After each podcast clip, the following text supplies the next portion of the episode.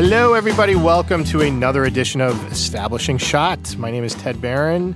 I am here somewhere in the DeBartolo Performing Arts Center, not in the Browning Cinema this time around, to tell you about things that are going on here. And joining me, as always, is the well-dressed Ricky Herbst. Thanks. Our cinema program manager. I'll take it. Hi, Ricky. Hey, how's it going today? It's going fine.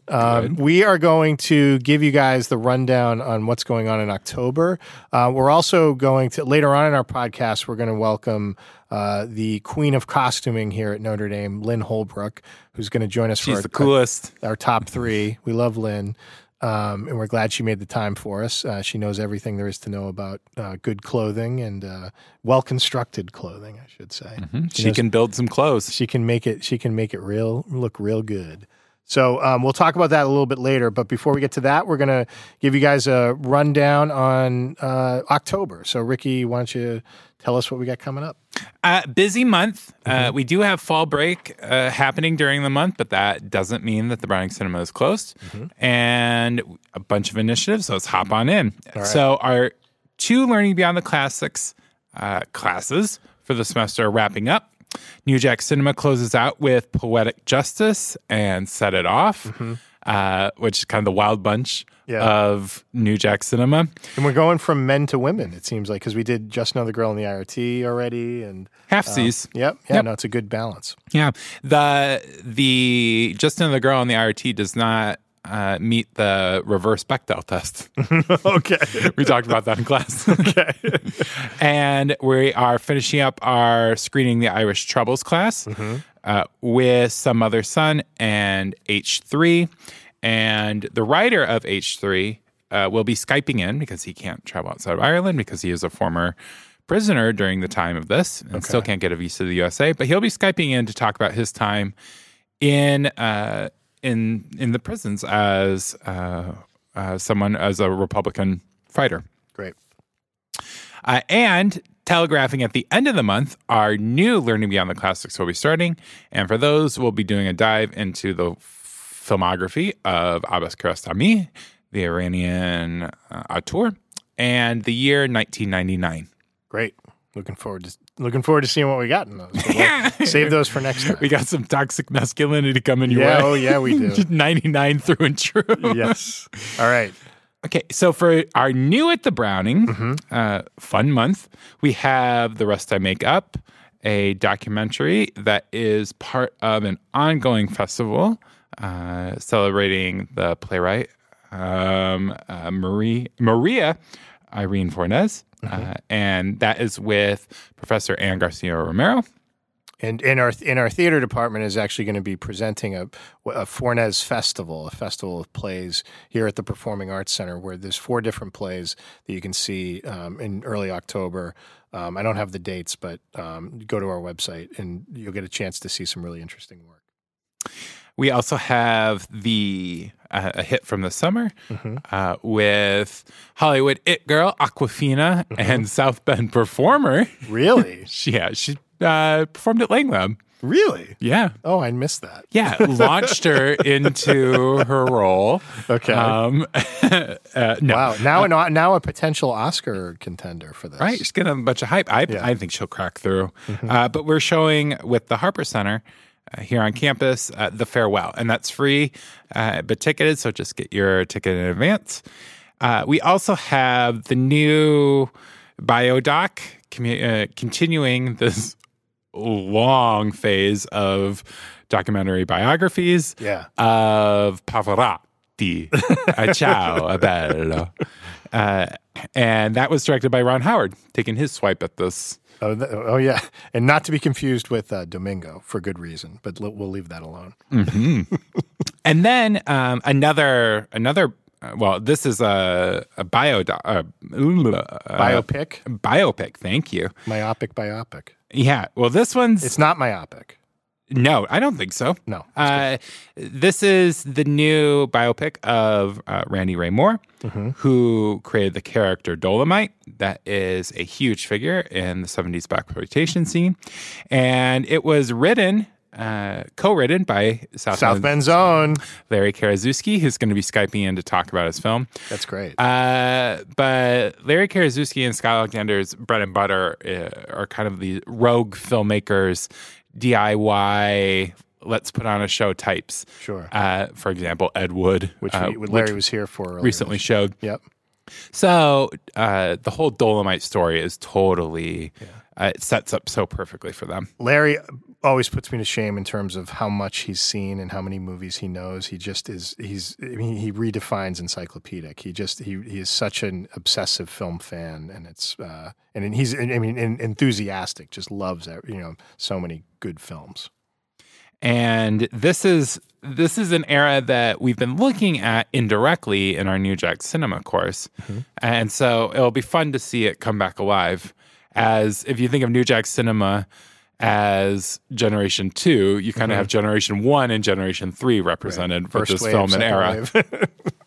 And so it'll be a lot of fun to show here in the cinema. Also a difficult title to get because it's through Netflix, which you rarely can't see. Netflix movies actually in movie theaters. Yeah. So come on out for that. It would be a great time. Great. Nice weekend run. All right. Our Disney movies are... Well, we start with Sword in the Stone, and then we get a little spooky in honor of October. Yeah, we get Bedknobs and Broomsticks, which is I don't think that's pretty spooky. That's pretty soft. A witch fights Nazis is odd fodder for a Disney film, but it is what it's something. Then we have The Watcher in the Woods. Betty Davis at her worst, at her wackiest. Actually, I like her performance quite a bit in it. And then we end with the deeply unsettling Return to Oz. Good luck, kids. Nightmare. Yeah. Do we have a disclaimer for these in terms of nightmare-inducing? They are all G and PG rated. Okay. That I can promise you. And Return to Oz is, what is it? Is it PG? Is it G or PG? But that's post PG-13. It's G-rated. I think it's a G. Post PG-13. So I think, take that rating. I always say whenever you have Farruza Balk playing Dorothy, I mean, granted, that's with some hindsight just as to kind of the character she would pull out. But when Nancy from The Craft is taking to the Emerald City. Something's amiss. To say the least. Didn't quite catch on. But along with that, we have a continuation of our Live at the Browning films or presentations from the National Theater Live side of things.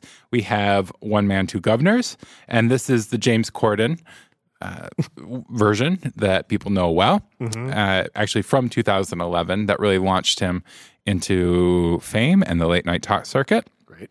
And from the Met, we have Puccini's Turandot and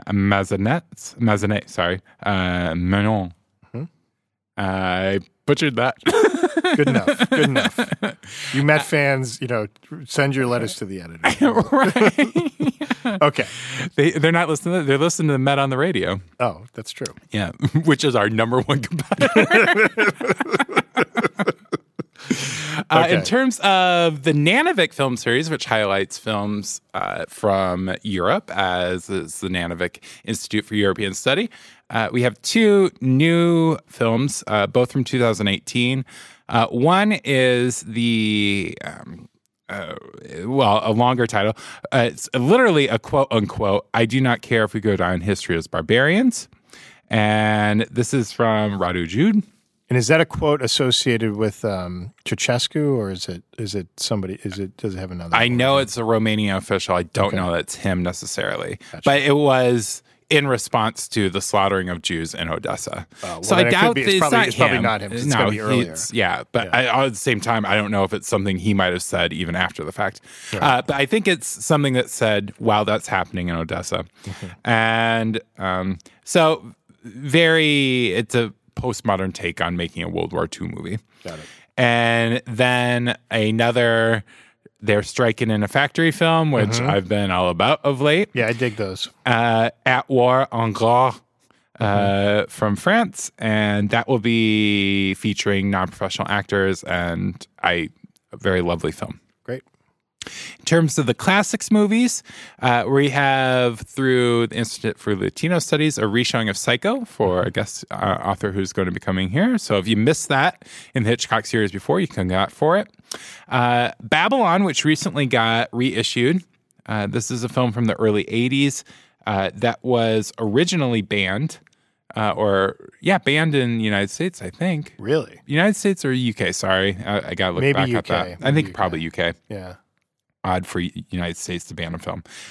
Regardless, it was a film that was controversial when it came out. And it looks at a radio DJ in South London who is very progressive in racial politics and serving the black community. And people were worried that it would incite violence. That is a common excuse used now to show movies. It didn't. But it just kind of got lost over the last almost 40 years. So we're going to bring that back. Cool event with the Romance, Languages, and Literature Department. We are showing La Cueña de la Muerte, which is the Pan Flute of Death. This is an Argentine film from 1929. And we have a tango musician who is the best at his craft, who is coming up from Argentina, Hernan Reynaldo, who will be live scoring it. Great. I love live scores. And for this one, I think it's going to pair up really interestingly, hearing tango music behind the film, which is about a woman and her lover who head off to the countryside and things start falling apart. Okay. Then to close out, we have two other classics. I can't contain myself on one of these. Go on, just go. The classic film Chopping Mall. Yes. Which the description we have on this says, at the Chopping Mall, shopping will cost you your arms and legs. Yeah, so I did take the tagline and just make it plural. I think it said, shopping will cost you an arm and a leg. I liked arms and legs more. Yeah. But it will cost, I think the expression is, that's going to cost you an arm and a leg. Yeah, but I like it will cost you your arms and legs. Just blunter. Chopping Mall is awesome. A little more gruesome. Chopping Mall is a great splatter 80s movie that could not, it could be it could have other 80s markers on it, but it is very much a time and place for reasons, including it's set in a shopping mall, right, and robots, which are like peak Kevin from Saved by the Bell looking robots come after and laser people to death. Well, and also because if you look at the most recent season of Stranger Things, it has its kind of climactic scenes, or a lot of the series this time around was set in a shopping mall, but did it in a very kind of saccharine way. This will be a nice kind of antidote to that, right? No bursting out into the Never-Ending Story, which I know many people loved, but I did not. So. Did they sing it or? Yeah, we'll talk about that off podcast about that. So have a weekend run of Chopping Mall. And we also on Halloween have two screenings of Haozu from Japan in the late 70s, translates to house. This movie's bonkers. Mm. It is. It's really a ton of fun. And it is, at its core, a gothic haunted house movie, but also a teenage girl, almost like cheerleader pick. Mm-hmm. Girls from a high school descend upon one of their aunt's houses, and things go awry. Nice, but it's wild. Yeah, I've never seen it, and I can't wait. I've made my Halloween plans. Yeah, I've used it in class before, and students respond very well to it. So I think people will dig it. Great. Okay, now we are going to dive into our top three for the month. And we are so pleased to have a guest joining us.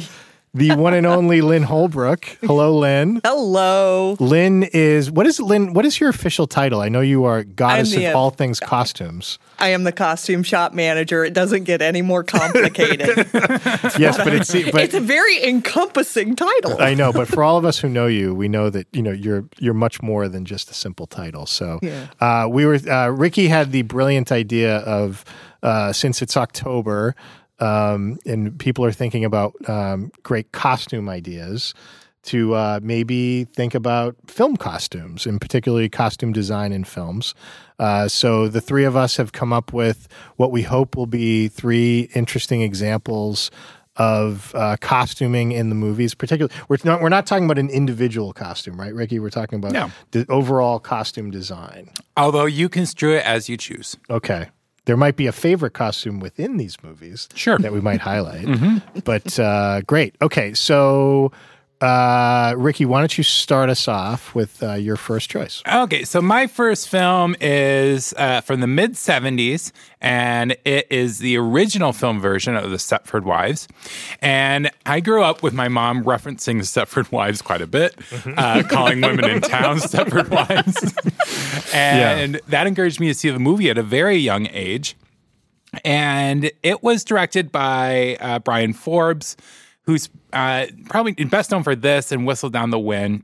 And it's based on a novel that's written by the same author who wrote Rosemary's Baby, which had I known before I saw the movie, I think would maybe given me a little more context on it. Mm-hmm. But the goal of the screenwriter was to make it a very provocative film.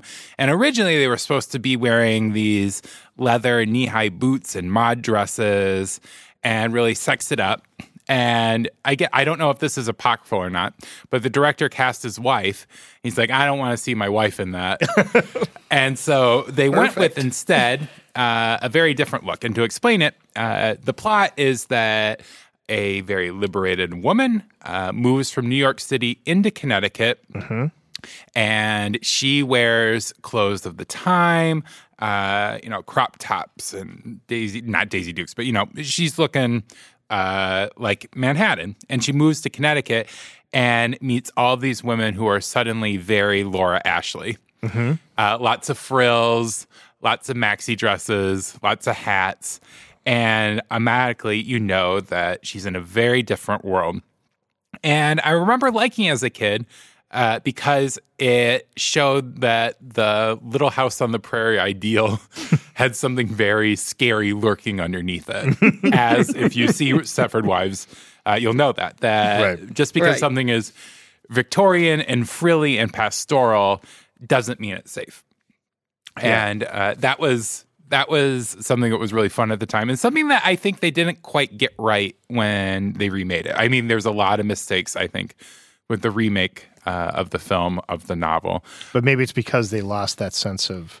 the design elements that were so kind of key in this earlier version. And knowing what's scary at the time. In the 70s, going back to a very 1950s, 1850s look was going to freak out the women of Manhattan. It was. But I love the fact that they have kept that, I love the gloves. Everybody's got on gloves. I love this. Yep. And again, another part that's sort of covered but not. So we have open shoulders, but we have covered hands, covered legs, which does harken back in history. Yeah. And it's not entirely Handmaid's Tale, right? Mm-mm. That they're still sexy and there's adornment. There's there's still, and when you it's funny you mentioned the Little House on the Prairie reference, because I think of that as like my older sisters, like that's how that was kind of a look that they were into for a while, and it suggested a kind of safe acceptable look, which of course feeds into the plot of the film that this Stepford Society is the safe alternative to. The raciness of New York, which of course reveals itself not to be that, is not to spoil too much of the film. Mm-hmm. But I've never seen it. I know the story of it because it's one of these things that's more, it's referenced so often in pop culture of, that's a Stepford community. That you've been to more Stepford-like places without having seen the actual reference. So. But it was a big deal at the time. It was. Yeah. It was. Yeah. But I think it's interesting with the Little House on the Prairie information as well, is the fact that those people were dressing in the way that they needed to for that time, for the work that they did and so on and so forth. And that has absolutely nothing to do with the Stepford Wives. Right. They're dressing for looks and looks alone. Of course. Where the other people were dressing for necessity. Yes. And that's one thing I always get caught up in when I watch a film. Is it necessity dressing or frivolous dressing? But then that necessity becomes a trend. Becomes the trend. Exactly. Mm-hmm. It's interesting. So we'll have to go back and see that one. I've never seen it. Again, you know, heard it referenced many times. Is Catherine Ross the city girl? Is she? She's the city. Yeah. Yep. Okay. That's what I'm trying to remember. Great. All right, Lynn, what is your first choice among your My first choice, I went with Restoration. Okay. Mostly because that time period in particular is not a movie choice. Mm-hmm. It's so over the top in terms of decoration and footwear, hair, just simple adornment. Yeah. And that's why a lot of people don't do it. It's expensive. Yeah. It's incredibly expensive. But what I also liked about the film is you see this incredible richness, and it's done well in terms of cut, in terms of choice of fabrics, trims, etc. But you also see the incredibly poor.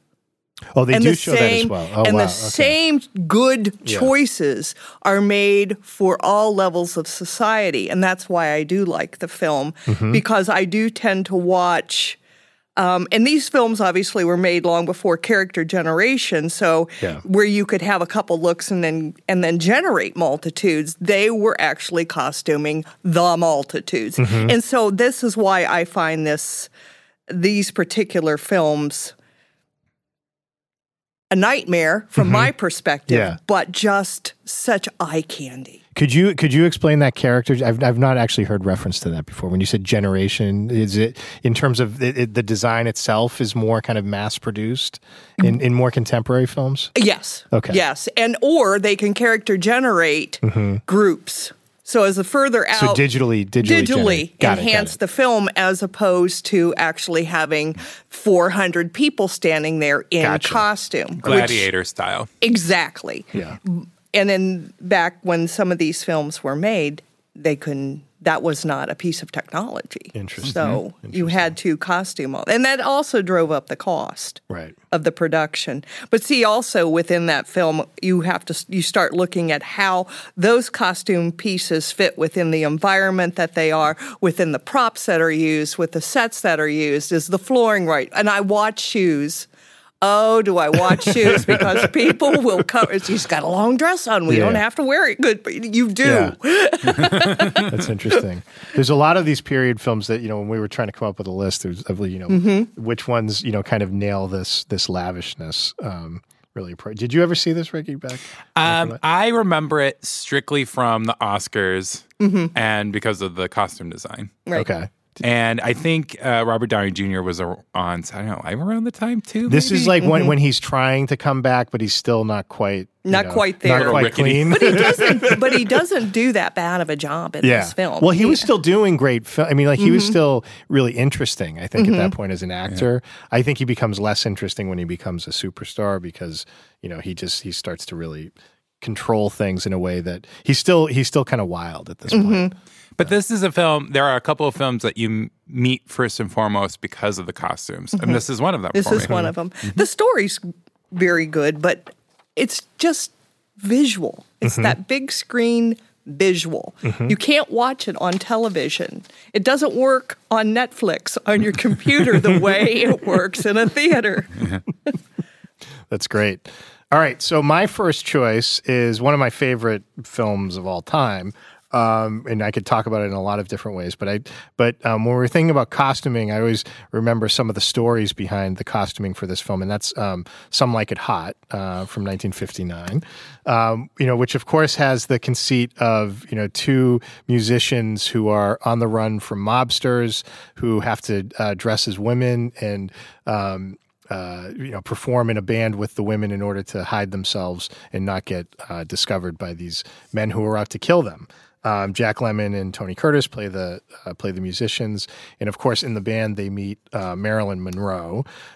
So there's a couple of ways to think about this. One is just, you know, as a period film, it's made in 1959, set in 1929. It's, you know, loosely based on or kind of having some fun with the events of the St. Valentine's Day Massacre. But the fact that they You of course have the obvious thing of the costuming of these men as women, which is something to kind of see how innovative they are and how much fun they have with that, and actually how good they look. They do. I know. They do. I mean, the suggestion is that they're ugly, but they're not actually. But they're not. They're not bad. They're not bad. No, of course. And then the centerpiece of it all is Marilyn, and kind of the way that she's adorned throughout the film to show off Marilyn, and the story. I can remember watching a kind of behind the scenes thing about it is I think it's when she sings "I'm Through with Love." You can actually see that she had a notorious reputation for, especially on this film, for missing calls and showing up late, and they always had to shoot around her. So of course she'd show up so late that Lynn, you appreciate this as a costumer. They could barely fit her into her dresses, and I think her weight was fluctuating at the time, so she was struggling with that. But when she sings that song, you can actually see when she runs off stage that they don't even have her zipped up. Oh no, she didn't. He wasn't there in time because they just didn't have time, and they just had to kind of work around it. Or it just didn't go up. Right? Exactly. Exactly. But yeah, even and of course, the way she's, especially those showgirl dresses that she wears throughout the film, they don't leave a lot to the imagination. No. So it's probably just as well that they didn't maybe fit perfectly. But it just seems like, in terms of costuming, it's probably one of the more fun films in terms of just, kind of going with what they know they have in terms of, the actors, but really kind of embracing, the genuine comic spirit of the film through. Well, this is something I didn't research and I should have. When you look at films of this nature, you wonder how much of it they pulled from the costume storage on the lot. True. And how much they actually built. Well, they probably built her gowns, but in terms of the suits, those dresses that the guys wear. The tuxedos that all the gangsters are wearing. Did they actually build that stuff, or was it just... It was on part of the lot. I would guess that a lot of that was. I mean, because that's definitely. I mean, they've got a. It has a good period look to it. Yes. And the joke in the film, of course, is that Tony Curtis does this riff on Cary Grant. So you wonder if they just went over to Cary's trail. Although I think physically they're a bit different, but there might have had to been some alterations. But yeah, they were probably pulling from his costume wardrobe. Shop. Yeah. So that's a great one to look at if you're, looking for something. It doesn't have the color, although as a black and white film, for a black and white film, I would say it still makes really good use of costuming as a way to kind of emphasize the characters. So. Well, you can see the texture, you can see the glint. Yep. She's carrying a fur. Yep, it's close enough. Yeah. That's good. All right, Ricky, what's number 2 for you? I'm going to go with I was trying to figure out which Mad Max movie I wanted. Well, first of all, I was trying to figure out which post-apocalyptic movie I wanted. And then it was which Mad Max movie I wanted to roll with. And I decided to go with Thunderdome from 1985. And like the other Mad Max movies, this is directed by George Miller and also co-directed by George Ogilvie. And the costume designer on this is a woman named Norma Morosu. And she was a screenwriter who got into costumes and would do costuming for like the Sex Pistols. Mm-hmm. And generally was in the late 70s kind of punk world in terms of her look and aesthetic, and ultimately goes on to do a lot of Aussie films like The Crocodile Dundees and Dead Calm, and Babe 2, Pig in the City. Not a sequel to Mad Max, not Babe 2. Yeah. But before she gets into those worlds, she stays closer to that kind of rock and roll swindle and does a really good riff on biker meets... apocalypse, I guess, like a scatological biker. Apocalyptic bikers. There you are. And the thing about Thunderdome for me is the visuals on it and Auntie Entity are my entry point for Tina Turner. Mm-hmm. Oh, really? I see Tina Turner first as Auntie Entity. Wow. And then get like have to work backwards when people are like, oh no, that's Proud Mary. Yeah, I'm like, wait, no. Proud Mary just wears chainmail and giant metal snail earrings. Like it made very little sense in terms of how I had to come to the celebrity who is Tina Turner. But beyond that, still, when you go back and watch this as well as all of the other Mad Max movies, you really appreciate just how stylized they make the apocalypse and make it fun. You know, it's not too heavy. Not too heavy. And not just, you know, because it's a car chase or because it's, you know, a gladiator scene.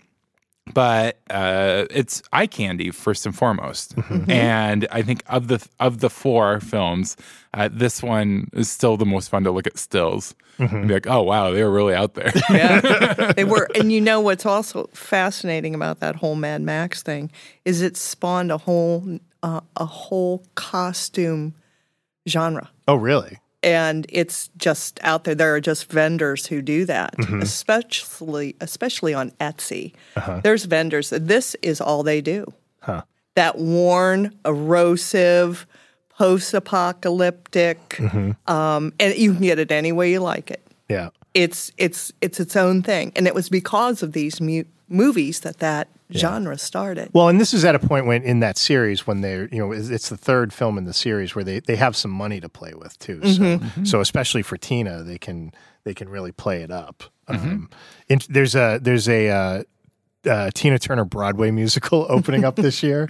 You know, kind of like what they did with Cher, I guess, last year. And I'm sure, you know, costuming is going to be a big thing about that for her. I wonder if they'll incorporate the identity. I bet they do. Because it's so iconic. Yeah. And, you know, let's face it, she's hot. That was the whole thing. I mean, that's what, you know, you kind of miss is if you're coming in at this point, you know, there's the whole comeback, which really started a couple of years before that. You know, it starts in 83 and it's because the comeback is such a success that she gets this part. But she already had kind of a wild thing going in terms of her look. And Lynn, have you ever had to work with like these really industrial, difficult. Yeah. And material. What's it like having to design something like this? Like chain metal? I normally chainmail. Because I do the building, the designing, you can put a line or draw anything you want on the body. I'm the one who has to sit down and go, okay, how do I make that happen on the body? And you work a lot in experimentation mode.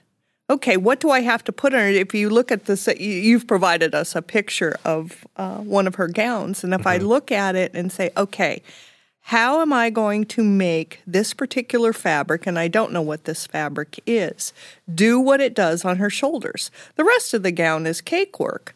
But what she has going on her shoulders and around her arms, you know, that takes some experimentation to figure out what's going to hold this. Is it a glue that is wrapped and draped and set and then attached? Everything takes that little bit of time. You know, doing all of the shoulder work and things like that on their armor, for lack of a better word. Yeah. It all takes time. It's just experimentation until you know you can get it right. And then make it last because it's in a film. It's not going to just get worn that one day. How many more do you have to have that back it up? Yeah. And I saw that when I saw a costume display of Titanic, and they had one of Kate Winslet's gowns, and they said there were 8 built, the exact same gown, because it was the gown she wore in the flood scene. Oh, right. Okay. So wherever they were in terms of shooting, she had to maintain that consistency. Well, that was not a gown that should have gotten wet ever. But, yeah, you know. I think Tina wears just this throughout the film. I think she does. Yeah, but I bet there's more than one. Yeah. Yeah, no, it probably was. It's funny, Mel Gibson, we're not talking about him, maybe for good reason, but I actually, when I was, you know, I was probably in high school when this came out, and I can remember, like, thinking Mel Gibson was really cool at the time, and especially, like, Year of Living Dangerously, and wanting to, like... All the high schoolers love that. I know, I would say, well, that was me, you know, that explains a lot, I guess, but I, like, modeled my look after him. for a little bit, especially around that he was just he was really cool at that point. Yeah. Mm-hmm. And you know, if even like in terms of fashion, I thought it was very simple. But but very cool. But then it kind of goes off the rails after that. So we'll just forget about everything that happened for the next 30 years. Great. Okay, Lynn, what do you have second on your list? Well, second on my list was A Sense and Sensibilities, or just about anything that has Jane Austen. Oh yeah, that they've made. And the coolest thing about these things is when you look at this film. And you look at their clothing, you know, if you looked at across all of them, they did indeed have that in their closet, and that's what they pulled out to wear that day. So it's total authenticity. Right. Yeah. There's nothing wrong about it. The men's sleeves and their jackets, the collars, the boots, the breeches, spot on. Mm-hmm. But I love when they take very good care with the fabrics and the way the fabrics look and the way they've been worn down and the way they've cut these garments. There's enough interest across the boards at all the different stylings, you know, same period, different stylings. Right. But I love the fact that they look like they lived in these clothes. Yeah, so this is Sense Sensibility is Ang Lee, right? Ang Lee directed it, which was, you know, again, known for kind of not being consistent in terms of, you know, the kinds of films that he makes, but if there is a consistency, it's, you know, all of his films are great looking. There is, you know, real care in terms of overall production design, which, you know, is I would say inclusive of costume design. Well, that's one of these shows that I like. For me, I had to watch it 3 times. Yeah, because I have to watch the story. Yeah, then I watch sort of all the extracurricular things like their hair, their hats, their props, and then by that time I'm watching the close-ups because look at how they set that sleeve in that jacket. That's really perfect, and just all that little minutia. So I have to see it a number of times because I've missed everything. Right. So actually, our first podcast, pre-Ricky, was about Jane Austen because it was when the department was doing, was it Pride and Prejudice? Prejudice. Yep. So we had a student on who was working on the show to talk about it. But we also did a film series related to that where we showed all of the, you know, kind of major adaptations. And, you know, really the wave of the Jane Austen adaptations is mid to late 90s. Right, so a lot of those films, and it's in you know, there was never a real kind of explanation as to why that was the moment for the Jane Austen adaptation. In terms of, there was definitely a thing, and it didn't, you know, spark. I don't know, didn't necessarily spark a fashion trend or anything like that, but there seemed to be this deep investment in her work. I can't really explain it. But, I don't know, other than there were people that were going back to the public domain and saying, hey, what can you adapt? Right, we have? But, you know, there's a whole Jane Austen societies now, and their clothing, talk about a... And it was the BBC series was kind of the big spark. That was the big spark. The fact that was so... popular, I think, led to a lot of these other versions that come up. And the reading clubs that are growing around the internet at the time, where you're able to very quickly find other Jane Austen fiends, you know, and if you can tap into that crowd and bring them together, right, you're gonna get some money off of it. Yep. When you're talking, Lynn, you're saying you see movies 3 times. Yeah.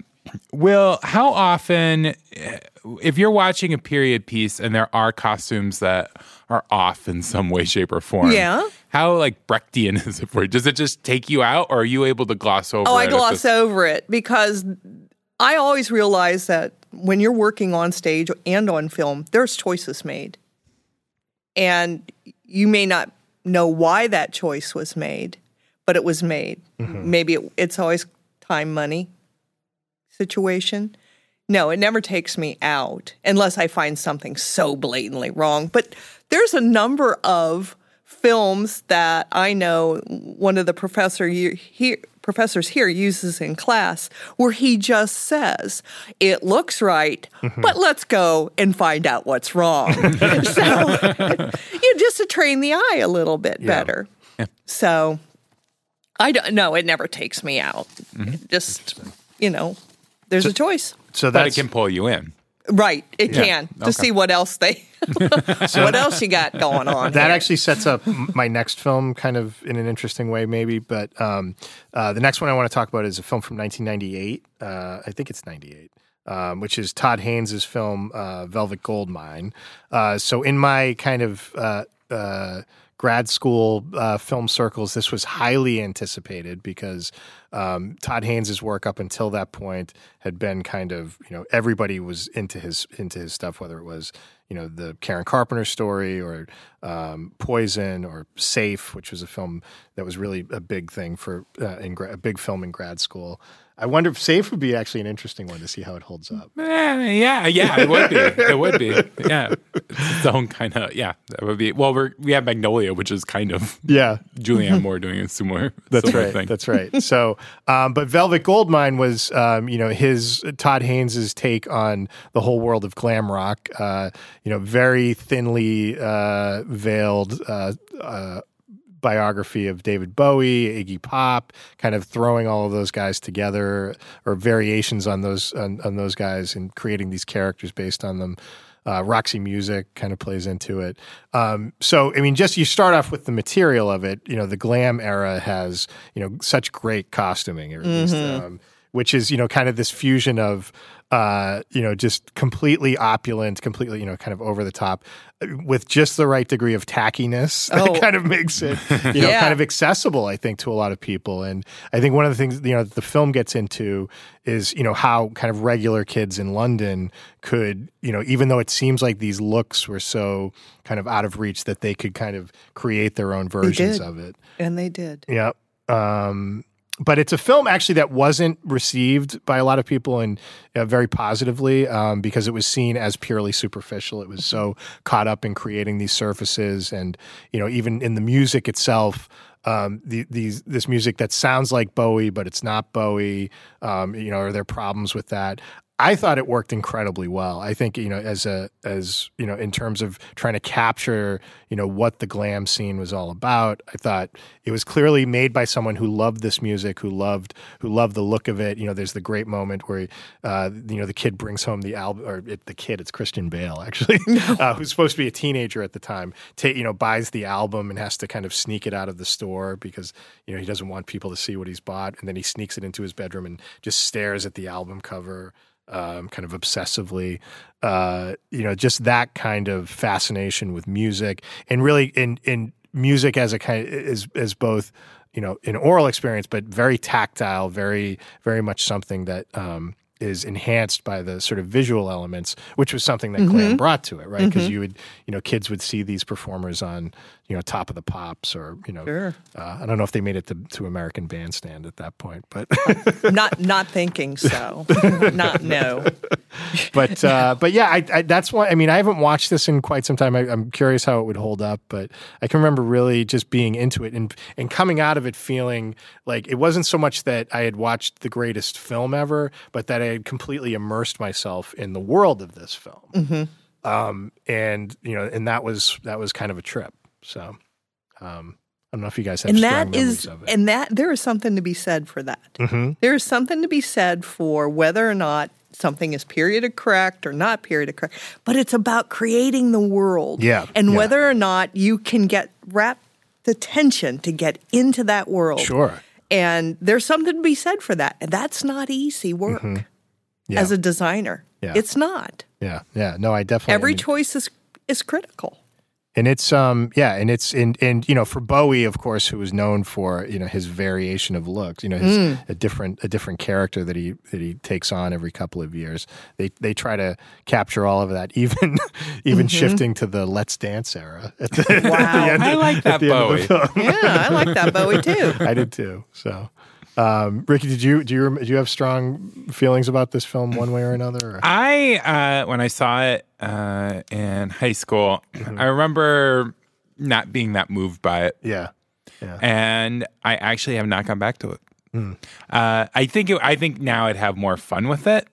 But no, it didn't, and it had so much hype, and it was the movie you needed to see that year, and I just. I wasn't into the story. I wasn't into... And that was a lot of people's reaction because people who were interested in independent film were so excited about Todd Haynes as a filmmaker, a lot of people weren't quite sure what to make of this and just not able to connect with it. Yeah. It left me... And it's funny that I haven't gone back to it since, as I've probably watched Superstar... Yeah. 6 or 7 times since then. You watch, I remember what we did around the time was we watched this and then we watched Bowie videos, and especially the early David Bowie videos.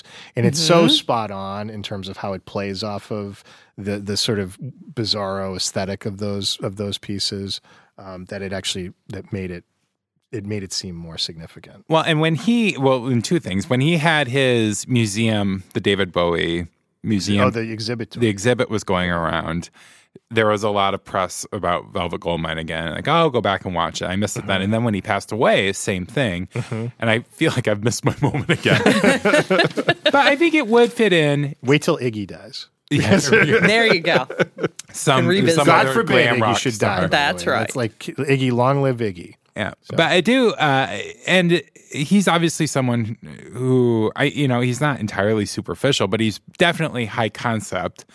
And I could see how the storyline might get left behind. Yep. And this is also, I feel like it's a film that is somewhat, I don't know, I felt like if I were British, I would appreciate it more. I don't know why it didn't work for me. Understood. But I do remember thinking that the look of it was amazing. So, all right, well, worth a go. Ricky, tell us about your third film, which is a film I have not seen. Me either. Yeah. So this is from the mid '90s, and it is a film called Angels and Insects, which I saw a couple years thereafter. So I was in high school at the time for sure. I think I was like a freshman in high school, and it is. It's from a director named Phil Haas, who wasn't really a film director. He is coming in almost like a Tom Ford, or like a Steve McQueen, because he's more gallery, sculptor, installation type guy. And he got, as the costume director, a man named Paul Brown, who was doing operas at the time. And his big push for it was... there's very little naturalism, despite being set, 150 years ago. And so when Lynn was talking about, like, do they get the time right? They actively don't go for that. No. And this was one of the first moments. Anachronisms for me were always funny and intriguing. And I remember this movie as really popping out, because not only are the costumes... I mean, they could be right, but just played to the hilt. Right. The camera movements, the dialogue, the look of it, there's nothing 1800s about it. That I would say House Sense and Sensibility has the kind of modern film vibe of the 1800s. This is not going for that on any level. And on top of that, it comes off almost as looking like it's an early 60s movie. The lighting and everything has an odd look to it. The plot line, by the way, I forgot about this when Call Me By Your Name came out, but similar. A researcher comes to stay with somebody and falls in love with their child, and things go from there. And it was interesting to me, the people that revisit it. I was thinking about this today. And I think it's because the storyline is so lost to the look and feel of the movie, despite having... a very, just like in a couple, I'm not revealing like a couple of twists that very like make this movie pop out. And one thing that's really great, the lead character or the matriarchal figure has this queen costume, a queen bee costume that she wears around. And it's so like obvious and direct that it's great in its playfulness. So it's a film that I think people should check out. But who's in the film? Is it Patsy Kensit was in it? And can't remember. Yeah, lost on me. Yeah, but it's worth revisiting, because I think this is something that would the stylized way of going about trying to do a period is something that we saw recently with David Copperfield, mm-hmm. and there are shades of that in this. Mm-hmm. Only this is much, much higher. Great. Excellent.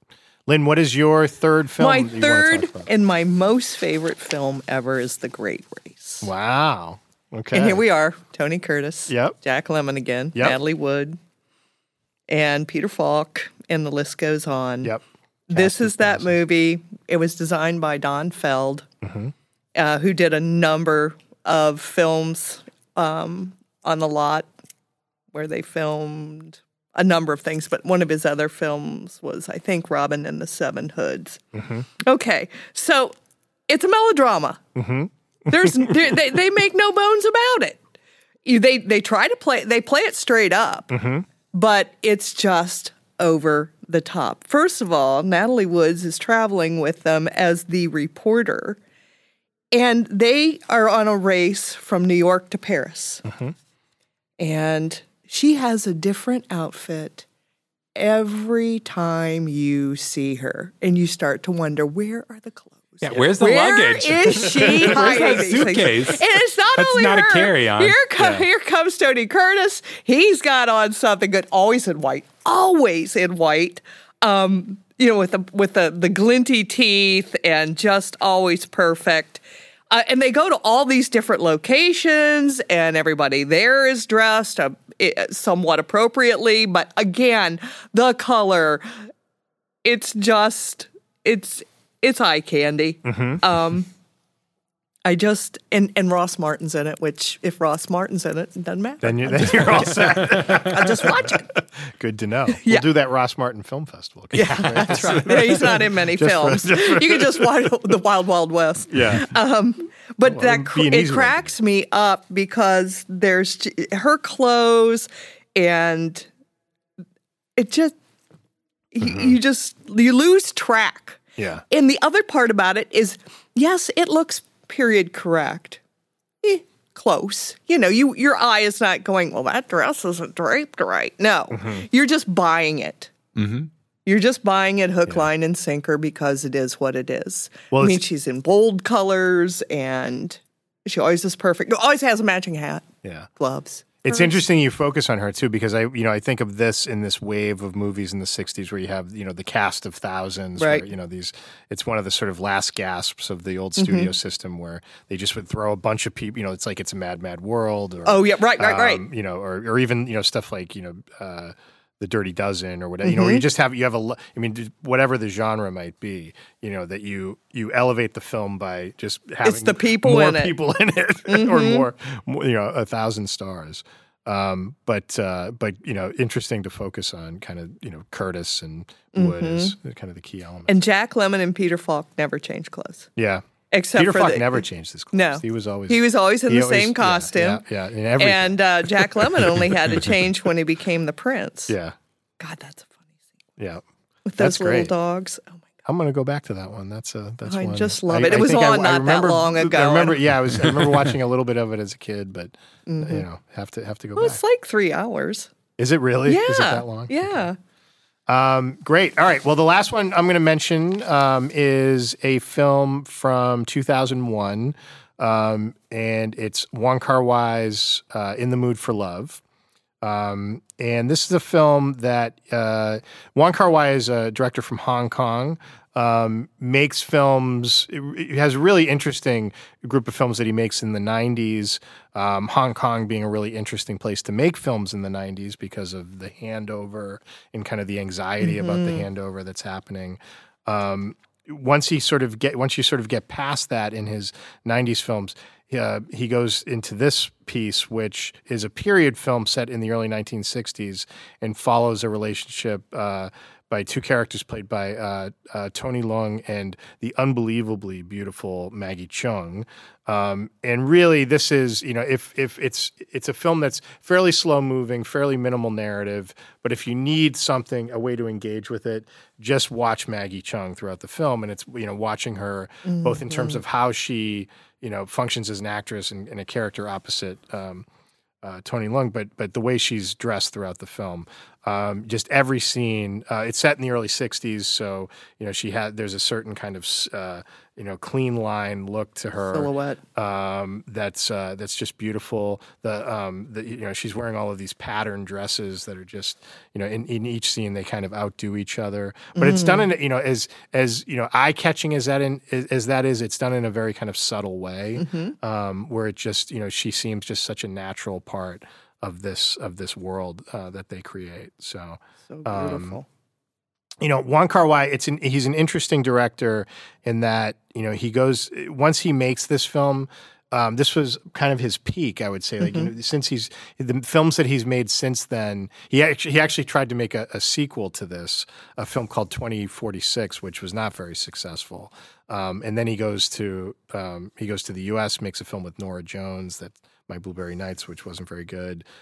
So he's kind of sort of lost his way since he made this. But this was a film that, really within kind of the art cinema world had become so popular that people have always kind of wanted him to get back to, this aesthetic in particular. Yeah. It's the look that really drew it. I can remember I was working at Harvard University at the time, and our library that we used for various purposes, this DVD would get stolen constantly. Really? The students were just kind of, it's that kind of obsessive film that students would really get immersed in. I'll be darned. Yeah. So worth seeing.